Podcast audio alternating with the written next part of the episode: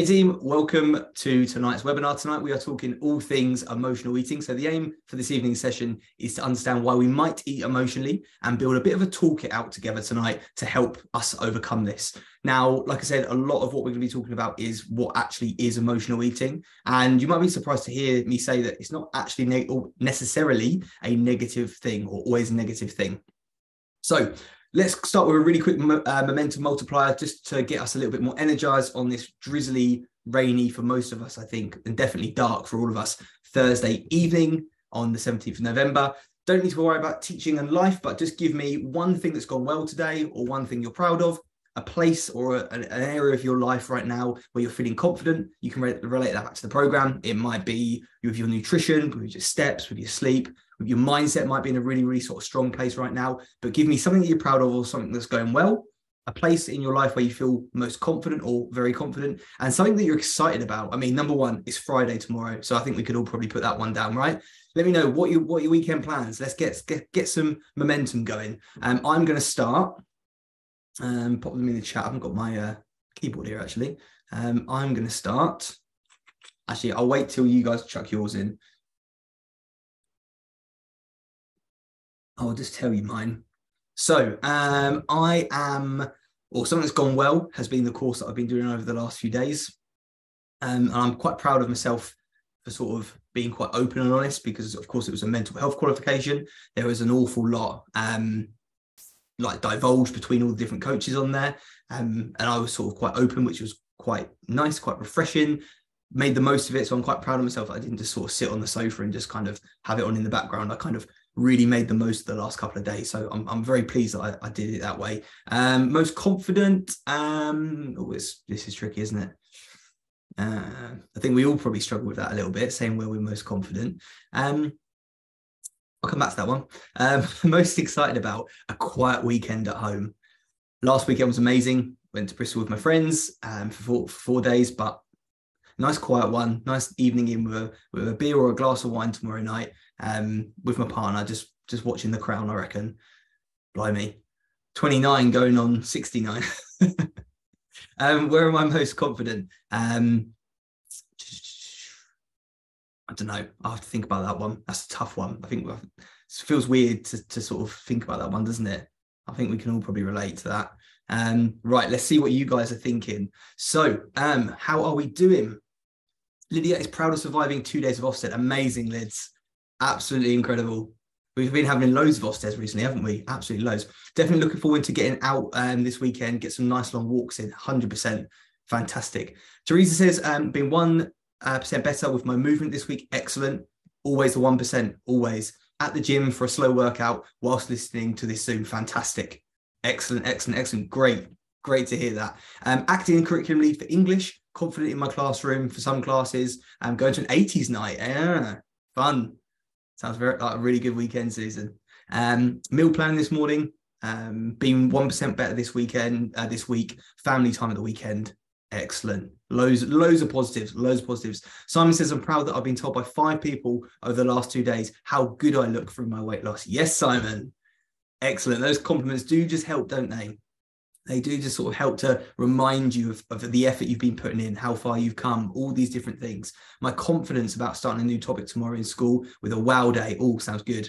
Sounds good. I think we call them scint- scintillating starters. Bit of a mouthful, I think, for children. Scintillating starters.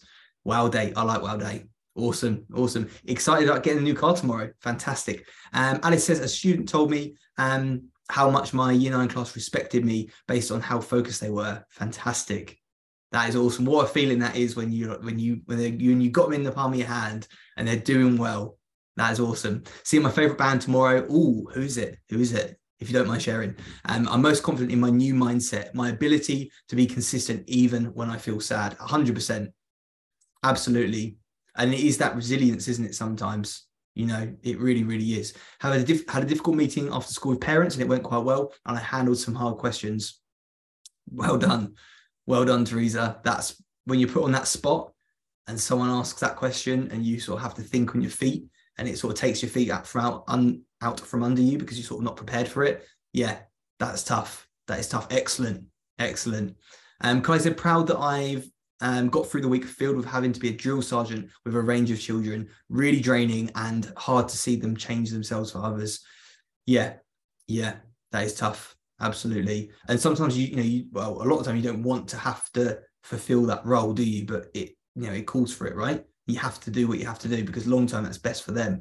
Proud that I survived survived this week looking forward to a weekend um, off of work um, and just trying oh sorry a weekend of work and just trying to get ahead before the christmas holidays so looking forward to a holiday back in canada without work that'll be amazing amazing getting prepped and ready and ahead and then it says excited for this program and hopefully my journey ahead um, can't say too much about this week um, but i managed to do my 30 sit-ups a day challenge for the samaritans that is amazing that's brilliant these are awesome guys these are really really good um, missed it yesterday, but I managed to force myself to do 60. Wow, today I'm being kind to myself sort of ish. We'll keep working on that, Naya. Don't worry, you're in the right place. Proud I've been for my walks every day, even in the dark and the wet. Excited for a quiet weekend. Ooh, Bellowhead, a nice-ish folk band. I'll look them up. I'll look them up. Bellowhead, I'm gonna remember that. Awesome, guys. These are fantastic. These are really, really positive. Don't know about you, but I'm feeling a, lot, a lot sort of more bouncy just after reading those. Well done. You you've had some really challenging weeks there but you you can see where the positives are right? You can see that it's not all doom and gloom and there, there are wins there which is really really important. We we have to hold on to them. And i'm not talking about toxic positivity saying it's all sunshines and rainbows like saying it's crappy is fine. You can say it's crappy when it's crappy but for me there's always going to be a glimmer somewhere and, and we have to find it right? Because if we don't that negativity bias is going to creep in. So moving on then, talking about emotional eating, what is the problem? You can see we've got a big long list here emotional eating how does it come about? Why does it happen? What is the problem behind the problem if you like? So of course we are tired time poor teachers it goes without saying. We deal clearly from what you guys have just said very stressful circumstances. We've got brimming stress buckets absolutely filled to the brim and we're going to talk about that when we go for our stress session. We'll talk a lot about that stress bucket. Possibly leaning on one coping strategy a little bit too much which we'll come back to and that is maybe that food food for feelings. Um again, all or nothing mindset that we come back to time and time again, self belief, self worth. This can feed into emotional eating. Your past experiences, you know, your relationships with food, your relationships with others around food, all these different things, learned behaviors. How many of us, um, and feel free to share or not share, it's totally up to you, but how many of us have learned our relationships with food from our parents or older siblings or grandparents or wider family, uncles, aunties, whoever, most of our behavior around food is learned. And I know speaking to quite a few of you, some of your parents sent you to slimming clubs, you know, between the ages of like 11 and 15. And, and there, there's a handful of you that that applies to, right? It's not uncommon, it, particularly, I think, you know, we are, I am probably the end of a generation. Uh, I know my mum, she's now sort of mid 60s or so, slimming, uh, Fat Club and Keep Fit were her two clubs. I think I mentioned that before. And uh, everything was slimming clubs, like down the village hall, slimming clubs. I was never taken, but for for her age, I think sort of 60 to 80, maybe. I don't know if you guys would agree, but you know, roughly her generation, it was the done thing. It was it was pretty much the only thing that we that you would do. And it was all about body image and it was all about being a smaller person and being thin, you know, not strong, not fit, not healthy. Thin was the word that was used. And you know, we learn those behaviors, we learn these relationships with food. And if the people at home when we're younger are emotionally eating, then we're going to pick up on those things, right?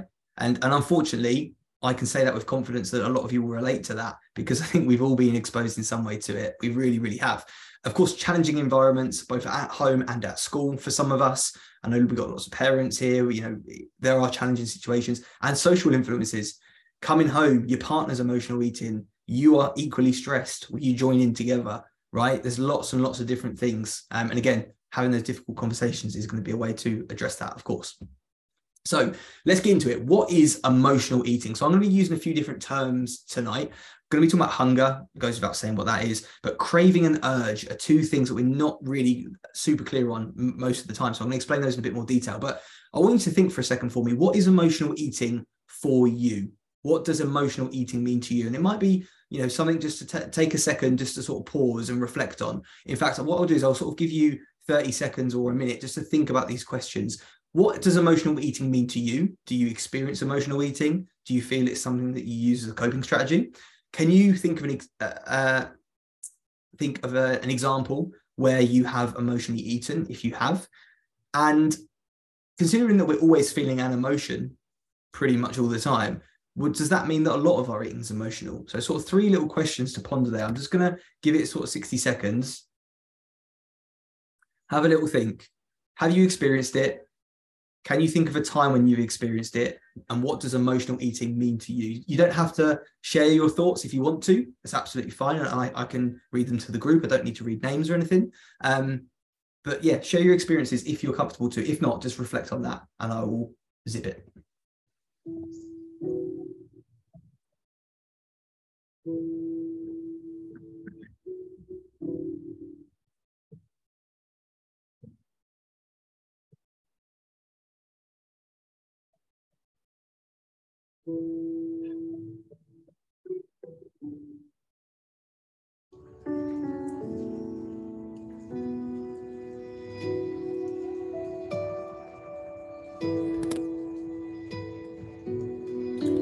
few things coming through. Um, 100% learnt it from my parents. They were always on a diet, went to all the slimming clubs, tried all the diets. Definitely influenced by parents, the emotional and stress eating. Not even a thought to it, now automatic, which makes it harder to get out of that habit. My mum was always on a diet when I was a kid. There was an awful a lot of emotional eating at home. Always after a stressful day, I think, F it. I deserve a tub of ice cream. Fantastic. Yeah, honest, honestly, you know, pure honesty there. yeah, I've, I really respect that. I think hitting that it button is, you, you know, I laugh because just thinking of times that I've done it. And, you know, we all, it's not a case of we ever move past these things 100%. You know, there's times that I do that. I think we can all be honest about that. But it's about me making it less of a coping strategy. It's not about eradicating it. It's about making it less of a crutch. But completely, I, I relate to that 100%. Definitely use it as a reward for hard days. Yeah, that's another really, really common thing. Absolutely. Use it as a distraction from negative thoughts. Usually Ritz, Ritz crackers, but always the whole box. Yeah. And you're going to see in a second when we come to talk about um, emotional eating, what the cat sort of the, the categories are and kind of how it works, you know, how it's defined sort of thing. Um, um, okay, comfort eating. Uh, neither of my parents have ever done diets. Dad was a soldier, so exercised. Mum was always just um, was just always as busy. Um, but I think she comfort ate too. We both eat ate cake a lot. Yeah. Feel like I eat for a celebration to cheer me up when I'm stressed, when I'm sad. Often feel like I don't deserve it. Yes, there's real mindset things there. Absolutely. It's that deserving it. It's the, you know, slipping into the good good food, bad food, naughty food you know am i allowed it because deserving something is kind of similar to uh, allowing it right there's a, there's a link there I think i'm a feeder too which is learned behavior oh yeah that's the other thing we need to say about that generation you know generation above absolute feeders absolute feeders with, and, and then the one above that as well like my nan i'm not sure how old she would be now probably over 100 now but um you know although the food was never great usually usually grey mints and too much pepper, uh, but absolutely a feeder there, hundred percent. And and it is, and I think think about that generation. Not to get too into this, but that generation coming off the back of a war, you know, um, and then rations, and then you know, then their children suddenly they can they don't have to, so they're overfeeding their children in terms of you can you know you, you enjoy your food, you can eat as much as you want, sort of thing that generation is then doing it to sort of my generation, maybe, you know, passing it down that way. Absolutely. Right. So loads of really, really good sort of points there about emotional eating. Thank you for sharing those. I really appreciate your honesty as well. So the thing is with emotional eating, okay, it, it can be an absolutely fine thing to do. And as with all with everything, can't speak tonight, with everything, it exists on a spectrum from you know, basically dangers in the dose pretty much. So if you are celebrating with friends and family somebody's 50th birthday, right? Just take that for an example. There might be a bit of alcohol involved. There's probably going to be more food than you feel comfortable with. So you're going to eat until maybe uncomfortable. You know, you finish your big buffet and then someone brings around the birthday cake. You're not hungry. They don't really want the birthday cake, but it's there. Everyone else is having birthday cake. So, you know, depending on the emotion and depending on how much we lean on it, I'm guessing is what I'm saying, is going to kind of affect the impact the effect it has on you, right? And your life. So, for example, if someone goes home and their number one coping strategy is to eat, probably the likelihood is that they're relying on it too much and therefore they go they are going that's going to impact their health their weight therefore their body image their self-image therefore their belief their self-worth their confidence. And then we then we get into a spiral right? We we i think we can all probably relate to that. So it's not that emotional eating is negative. Take the birthday party example for example. It's if it becomes your only way of expressing or managing coping with that emotion. And we can see this with people who have sort of alcohol dependency and things like this right and it can be really confused a lot with eating through habit so just to quickly touch on these definitions hunger we know what hunger is right i'm, going to explain literally how hunger presents in our bodies in a second but the difference between a craving and an urge are very, they're very distinctive. Okay.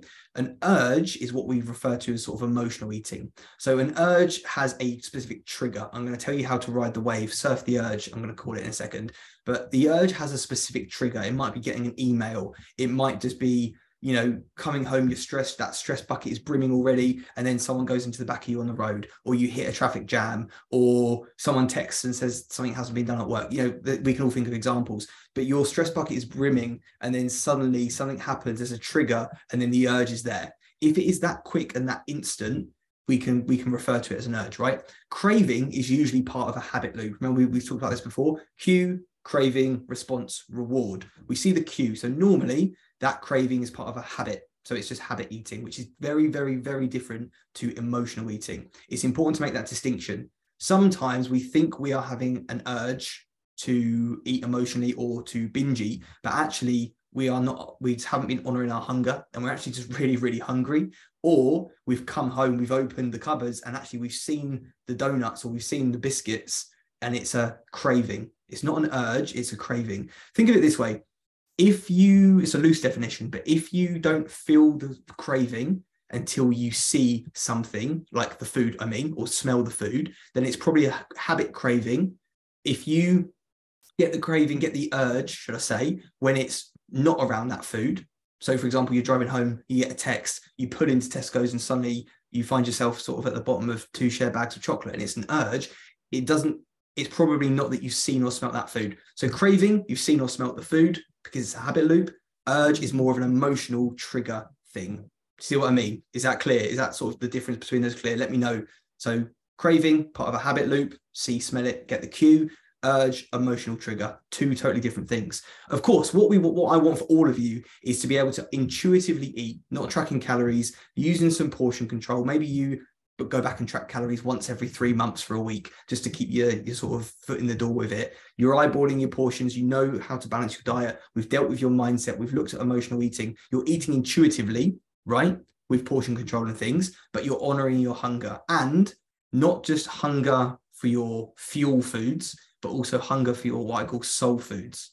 Okay. Because you don't need a lovely chicken bhuna with a nice cold uh, cobra lager and a nice sort of um, you know naan bread on a friday night that you don't need that for fuel but it's damn good for the soul right? If you're if you're a curry person like me right?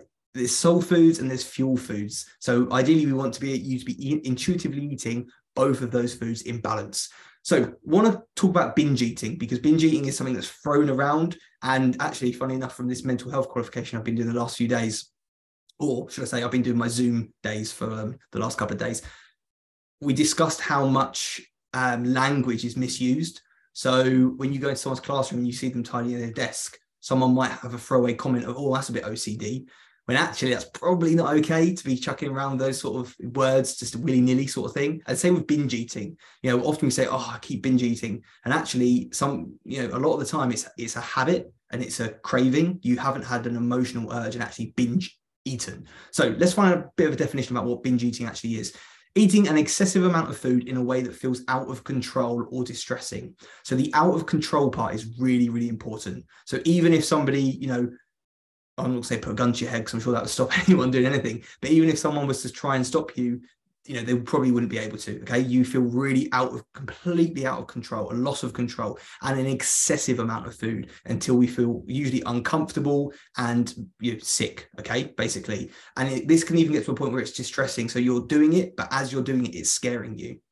And you can see already how that's not the same as just eating half a pack of biscuits. Two very very different things Usually, the sort of, um, and again, I'm not an eating disorder therapist or a doctor or a psychologist, but the, usually the category, cat, cat, how they categorize it is one of uh, three or more of these things. So eating too much um, until you're feeling uncomfortably full, eating much more rapidly than normal, eating large amounts of food when you're not physically hungry. So you're eating when you're completely not hungry, eating alone because of being embarrassed by how much you are eating, uh, feeling not eating, feeling disgusted with yourself, depressed, or very guilty after eating.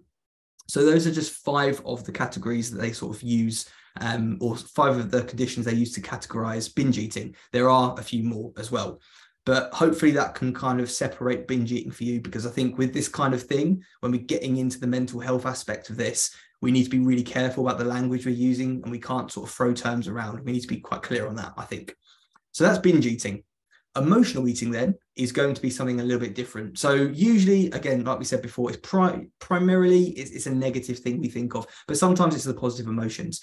We, you know, there are there are benefits of eating of course we get energy we get satisfaction we get enjoyment we get fullness we can sometimes feel the control when we when we've eaten emotionally which is something we're going to talk about a lot in a second and it's that control where it starts to sort of become maybe a bit damaging some things that can you know trigger this as well chronic stress so a real build up of stress having your stress bucket brimming for sort of weeks and months on end with no end in sight which i think teachers you know red flag there for us.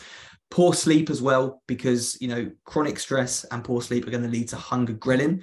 Um ghrelin being that uh ghrelin gremlin is your hunger hormone. So ghrelin hunger um leptin satiate, satiation. Don't know if you guys remember i spoke about that before. So ghrelin being the one that makes you feel hungry poor sleep stress goes through the roof if we over restrict we also have a much bigger likelihood to over to emotionally overeat because the value of that food goes way up in our minds. So I've done this with many, many clients successfully. It doesn't work for everyone, but if you're someone who does feel a real pull towards a food, so you know, Saturday night you're watching it, I don't know, Strictly Come Dancing at the moment. I don't think so. I don't know. I don't. I only watch really sort of you know streaming stuff. Um, The Jungle, what's it called?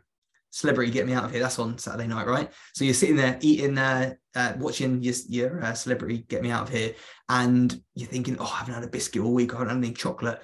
And because we've over restricted, that food value's gone up in our minds. So what I've done before with a lot of people is say, right, you have to have a biscuit every single day. And the weirdest thing happens when we suddenly say, okay, not just I have the permission to eat the biscuit, I have to eat the biscuit.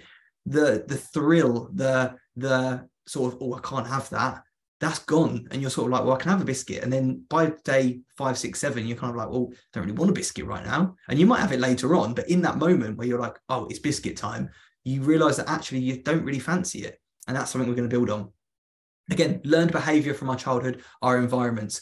So far, guys, I'm going to take a second to pause. What has resonated with you so far? Give me one thing you've taken away. It might be about the binge eating. It might be about um, emotional eating. Give me something that's resonated with you either you've experienced it or it's something you didn't know, something you already knew. I don't know. Give me something that, that you've taken away so far, guys. Get it in the chat for me. Hunger, craving, and urge. Remember those three sort of differences because they are very, very different. So, whilst you pop in the chat something that you've taken away from this uh, session tonight already, I'm going to talk you through a little bit more about what we can actually do about these problems, okay, and give you a few practical strategies now that we've defined what we're dealing with. So, what do we do? Of course, you are going to need a completely individual approach. I couldn't sit here right now and tell you exactly what to do when there's a group of sort of 12 of us, okay? I wouldn't be able to. It has to be completely tailored and completely essential. And if we're dealing with quite a serious matter, therapy could be a good um, starting point um, you know, speaking to a counselor, speaking to someone about this, um, an eat, eat, uh, eating disorder coach or eating disorder therapist doesn't mean that you have an eating disorder because again, two huge terms there: eating disorder or disordered eating tendencies. Two totally different things. An eating disorder has been diagnosed, okay, and disordered eating tendencies are just the tendency. So I would say I, in the past, have experienced disordered eating tendencies, but I have never been diagnosed with an eating disorder. Do you see what I mean? There is and there is a there is a chasm between those two things. So we, we can't be mixing those up. But someone who helps people with eating disorders may also be able to help you if you are experiencing disordered eating tendencies. Of course, that's space for a dietitian, a professional, a doctor. So we need coaching, we need discussion, we need exploration. The last thing we need to do is to keep this to ourselves if you're at the point where you're ready to make change. And this is something that, of course, I do with all the one-to-one members of the team. You know, when this is when this is something to deal with, we need to come at you with kindness, compassion, and zero judgment. Because the reality is, is in today's society where we do have, you know, socioeconomic status affecting us, we have families with parents both working, stress through the roof we have you know an abundance of food cheap highly accessible high calorie highly palatable tasty food. We know that a lot of us will experience this in our lifetime. So there is zero judgment because judgment helps no one. You are probably judging judging yourself right now or you have judged yourself more than you know more than enough so we don't need somebody else coming in and judging you on that which is where kindness and compassion becomes such an important part of this developing mindful awareness around the situation, which I'm going to talk to you through in a second, building up a wider range of coping strategies. So I want you to imagine, again, a little bit like a table. At the moment, your table's got one leg, and that leg is taking a lot of strain, right? That, that emotional eating is taking a lot of strain. We just want to start building up new strategies, new tools in our toolkit to screw another leg onto that table so it becomes a little bit more steady and you're not relying on that one. Okay. It doesn't mean that we're going to take that leg off and never use it again but it just means that we've got other strategies to help us cope and help us manage with this. Again, seeking support with um, people around you, people at home, seeking support with me, as always, addressing those black and white mindsets, always thinking about that spectrum mindset around food and starting to really develop that relationship with food. So, hunger, craving, or an urge, let's play a game. hunger is going to cause an empty or hollow feeling. It's a stomach feeling, okay? You don't really experience hunger um, first or you don't experience hunger primarily in in your brain okay it's primarily a, a stomach and whole body experience okay which i'm going to show you through uh, in a second hunger is going to keep increasing if you're super hungry and you're feeling your belly's rumbling it's going to keep rumbling it's not going to stop until you eat until you get to that point where you start to feel sick and blood sugar crashes and that's a different conversation but for the most part hunger is going to increase over time really really good point, good thing to remember is if you're fancying food, so you go into a supermarket and you think, oh, that chicken salad sandwich, I, I need to get that in me. Oh, I need some food. You know, a balanced meal feels appealing to you.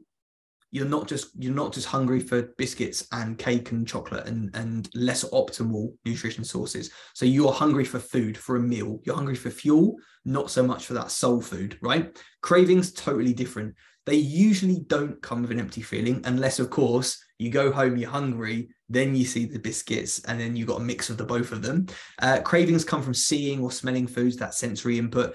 If you can give yourself a gap and some space away from that food and time away, that craving's gonna gonna fade.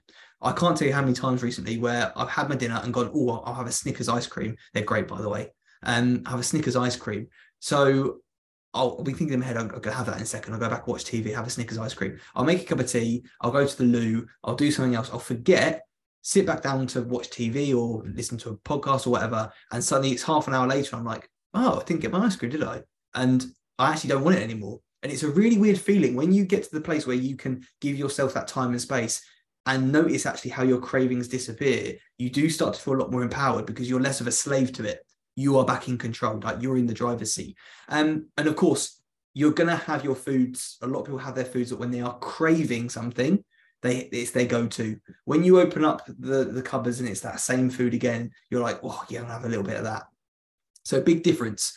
How can we recognize that hunger then? So it might come from headaches, might come from poor concentration, might come from irritability up in the brain. Um, in terms of the stomach, an empty feeling, rumbling, a painful stomach, gurgly stomach, that can sometimes um, signal that we are super hungry. Full body stuff, you might feel really low energy, even dizzy, tired, you might have the shakes, right? You might be feeling a bit faint, all these different things. So, hunger is going to affect us mentally, slightly, mostly in the stomach, and then eventually in the sort of full body. So, that's how we can separate cravings from hunger. Is that already clear so far, guys? We got one comment in. So that means 11 of you have taken nothing away from this session. I'm disappointed. What have you taken away? Come on, give me something. Um, sometimes I'm just hungry so I can make a be- better choice in the moment. Yeah, absolutely. 100%. Come on, the rest of you. What have you taken away from this session so far? There's got to be something. If not, I'm doing a pretty rubbish job. So we've talked about hunger. We've talked about cravings. We've talked about um, binge eating and emotional eating so far. And we've already started to look at some of the things that we can do to help with this. A really, really, really common thing that we can experience is we have a trigger, we have an emotional trigger. It might, again, it might just be driving home and something happens after a really long day. So your bucket's really full, there's a trigger, your bucket starts spilling over. When this happens, we can get an urge, okay? And I want you to think of the urge like a wave. It's going to swell, it's going to rise, but over time, if you give it long enough, that wave's going to crash back in under itself, okay?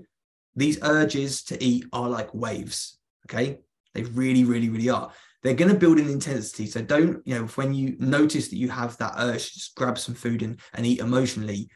Don't expect it just to pass easily. It's, it's going to be hard to resist. It really, really is. But there's a few things that we can do. Five step procedure to surfing the urge. So the first one, when you're triggered, so basically when you notice the urge to, to binge or the urge just to overeat or the urge to eat emotionally here when you notice that urge and when you've been triggered, note what the trigger is. In that moment, acknowledge it, note it, and then try and figure out what the trigger has been. Step number two, we need to basically bring ourselves back down to equilibrium. We need to help ourselves come back to a calm state. We know that um, we want to focus on our breath. We want to focus on reducing heart rate. We want to focus on reducing breathing rate, and then blood pressure is most likely going to be reduced as well.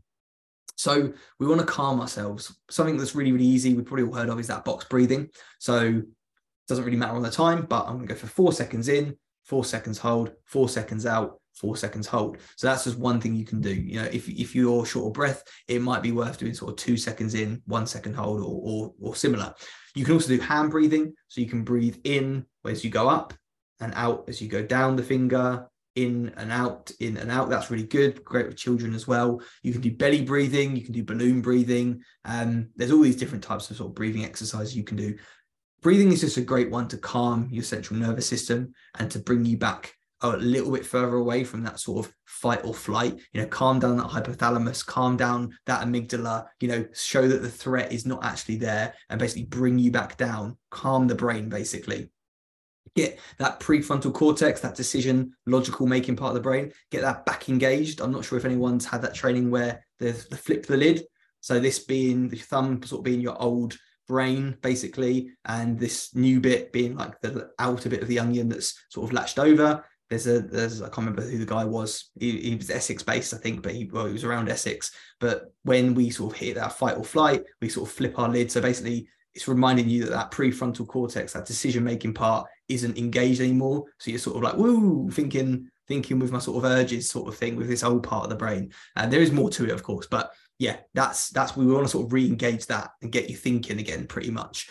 Once you've got to that stage, we can sort of try to recognize. And you, you time the first time you try this, you might just get to stage one. Then the next time you might get to stage two. It's not about being perfect. It's not about beating yourself up if you can't surf the urge. It's literally about just improving slowly over time. Number three, recognize that it's not forever. Repeat the phrase, this too shall pass. I really want to go and raid the cupboard right now, but it's going to pass. And I'm going to focus on my breath or a podcast or a book or something.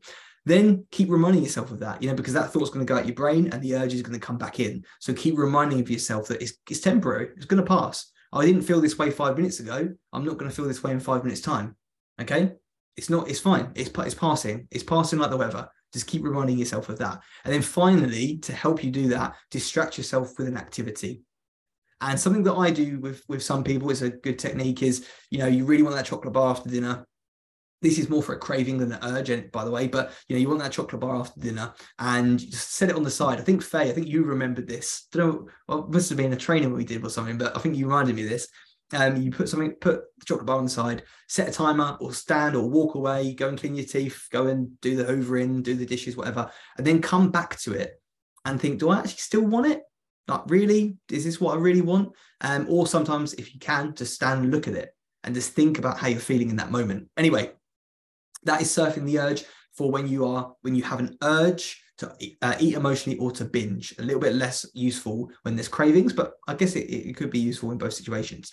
Now I'm going to talk to you about something that's really, really good when you, um, again, have an urge to to eat emotionally. All right, and it's called the three Fs, and I got this from Dr. Rangan Chatterjee, um, but I've adapted it and I've added more detail to it. So.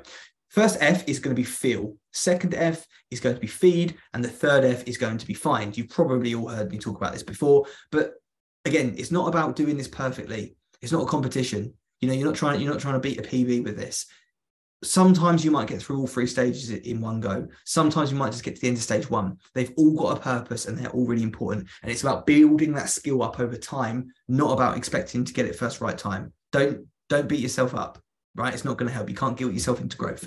So stage one is feel. And this stage is just about acceptance and about noting how you feel. And if all you do in this situation is you note how you feel, job done. Mission, mission accomplished. So this is about bringing awareness and mindfulness to how you're feeling. So you come in um, from school and um, you know, either you've got that urge or you open the cupboards and you have a craving. It doesn't really matter either or. We want to stop and pause in that second and we want to think, how am I feeling right now? And I use haltas. So am I halt as in stop? Am I hungry, angry, lonely or bored, tired, anxious, or stressed? Okay, halt us, or just halt if you want to make it a bit more memorable. So it's just about noting how you're feeling. If you then go and enjoy that food, no problem at all. But at least you've noted what you were feeling before, because then we can start to think about what the food does for you. So you feel that emotion, you eat that food, we need to figure out why, right? So this is again about noting why you eat that food and bringing further awareness to it. So this is all about awareness. How did that food affect you? How did it impact you? Did it fix your emotion? Do you feel better now? Did it, did it make your emotion worse? Did it, did it, did it feel? Are you now feeling a more negative emotion? Are you feeling guilt or shame? So what benefit did that food give you? And often it's about control. If we're feeling stressed, overwhelmed, and out of control, food gives us control back we see this a lot with teenagers as well. Okay, food can give us some control back.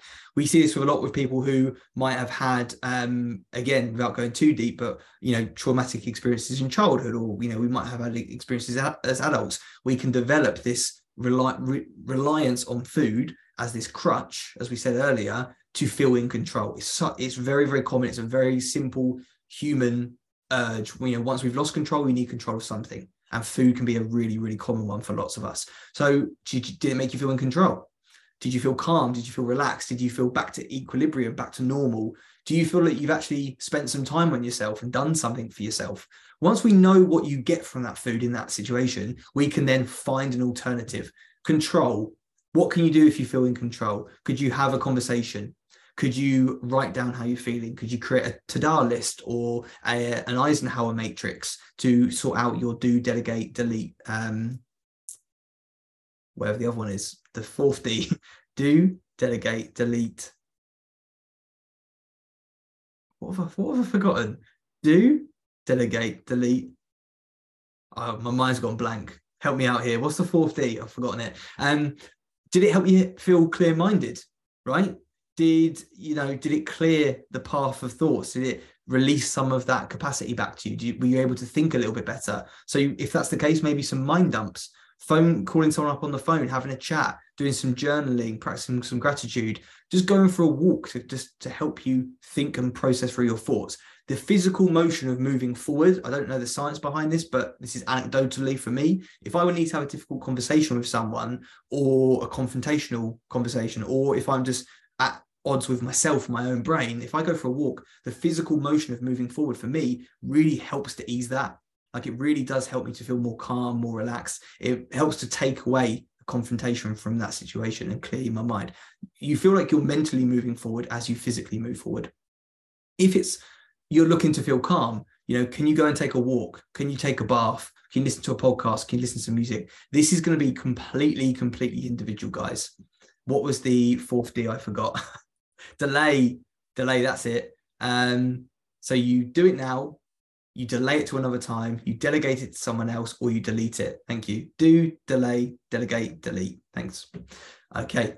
So that's really good. That's the Eisenhower matrix, isn't it? So that's the three F's from Dr. Rangan Chatterjee. How do I feel? How does the food feed it? And can I find an alternative? Feel, feed, find, and then halt us to note those feelings. Now, if you're someone who does find themselves overeating quite a lot, we're nearly at the end now, guys.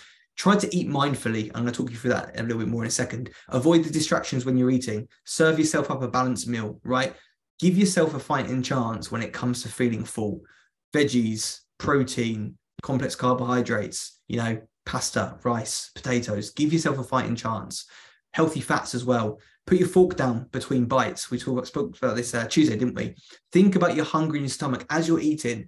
Chew your food, swallow your food, and think, right, am I starting to feel full up now? Bring the mindfulness. Remember, mindful being you're doing just that thing. Bring the mindfulness to your stomach and really think about how you're feeling.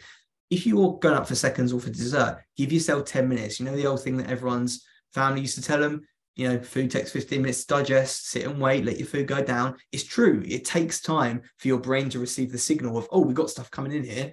It's all right, you can stop. It takes time for that to happen. So give yourself the fighting chance of doing that. Drink some more water as you eat. Again, gastric stretch, filling your stomach up. The whole there was there was a thing about drinking a pint of water before you eat. It's not a myth. It literally does help to fill your stomach up. It doesn't last, but if you're trying to feel fuller for a short period of time when you're eating, drinking water as you eat makes sense. Again, slowly build up these strategies.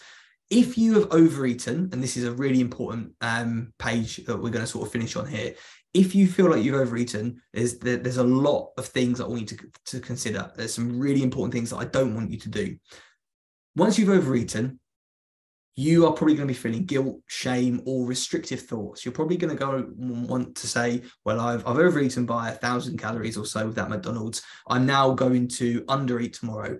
That's not going to work because we're going to go into that slippery cycle of overindulge, over restrict, overindulge, over restrict. And that becomes a really damaging spiral mentally and physically. So just go back to your regular schedule programming. Just go back to normal behaviors tomorrow. Forget about it to some extent. Let go of the guilt, let go of the shame, because that's like holding on, you know, holding on to somebody's baggage at the airport. It's not your baggage to hold, it's only going to weigh you down. You need to let it go. And then think about how you felt try and use those three F's for me. Go think back to the experience. How was I feeling around that time? You're not beating yourself up. You're not criticizing yourself. You're literally just thinking, how was I feeling? Okay. Try to think about where these thoughts have come from. Like, can you almost hear somebody else's voice in your head? Is this somebody else talking to you? Like, you know, if if it's maybe a parent, can you literally hear them saying, "Oh, you, you better you better cut out bread for the next week," or you you know you you can't have that, you can't have this you know, oh, you should probably go on a run now. Like all these all these thoughts that we've probably heard around us and that we've absorbed. Can you literally can you hear any of those thoughts in your mind? Might be in your own voice now, but can you sort of think about those experiences? When you do have those thoughts about, well, I need to over restrict or whatever, try to label them as supportive and unsupportive. So it's not about holding on to a thought, getting angry about it and, and, building on it. It's about hearing or feeling a thought, thinking a thought, should I say, thinking a thought and thinking, that's supportive for me or that's unsupportive and then letting go of the unsupportive ones. It's not about dwelling on it it's not about holding on to it it's about letting it go as best you possibly can and focusing your attention on the supportive thoughts. If this is a real struggle just think to yourself what would i say to a friend? If a friend come up to me tomorrow in the staff room and said oh this happened last night what advice would i give them? What would i say to a loved one? What would i say to a friend? Remind yourself of everything that's worked for you in the past. Remind yourself of everything that you've done.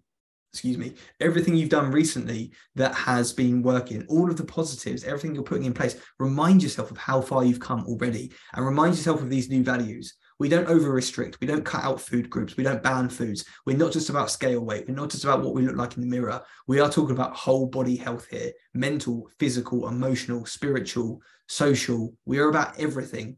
And so are you, right? Because otherwise you wouldn't be here. If your values didn't align to mine, you wouldn't be here. If all you cared about was the number the scale, you wouldn't be here because you want whole health, right? You want the whole picture. And that's what we're doing. So remind yourself of your values now.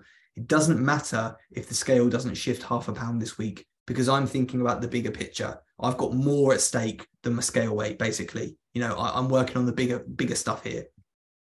Go back to the usual habits, foundations. If you're really overwhelmed, strip it back to the five foundations. Okay, getting some walks in, get uh, getting some steps in, drinking some water, eating some fruits and veggies, taking some downtime, getting a good night's sleep. Go back to those. Don't worry about calories. Don't worry about tracking. Don't worry about training and movement. Just focus on those five. When you're back, then you can think about progressing. It's a side step, right? Maybe avoid using the scale for a little bit because you know that when you have loads of salt, loads of carbohydrates, when you're approaching your period or on your um, menstrual cycle week, when you are super stressed, when you've had a poor night's sleep, when you've had loads of alcohol, you're likely to be retaining a ton of water weight. And so the scales can go up four pounds. You're going to go, oh, four pounds. No. And because we haven't been working long enough together for you to beat that mentality around the scale yet, or we're not using the scale at the moment, that's going to feel like the end of the world in that moment.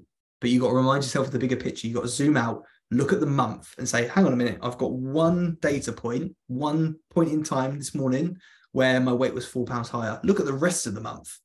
Look, look, look at it. Look at the progress over over time.